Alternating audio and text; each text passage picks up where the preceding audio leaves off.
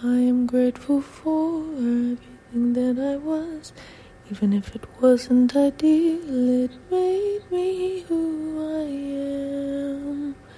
It has formed me into a beautiful being. I am grateful for all the people that helped this process of exposure of who I was meant to be.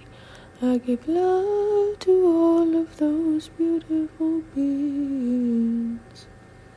I'm grateful for Mother Earth housing me here, for the sunshine, for the moonlight, for the crisp loving air, for every single thing, cause they're just like me. We want to feel love, we want to grow freely, we want to find peace in all of our being. We want to love who we are, to feel right in our hearts, to see the night stars.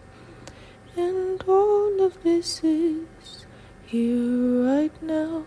The peace and love can be felt anytime you open your heart and choose its flow. When you open your heart and allow it to glow.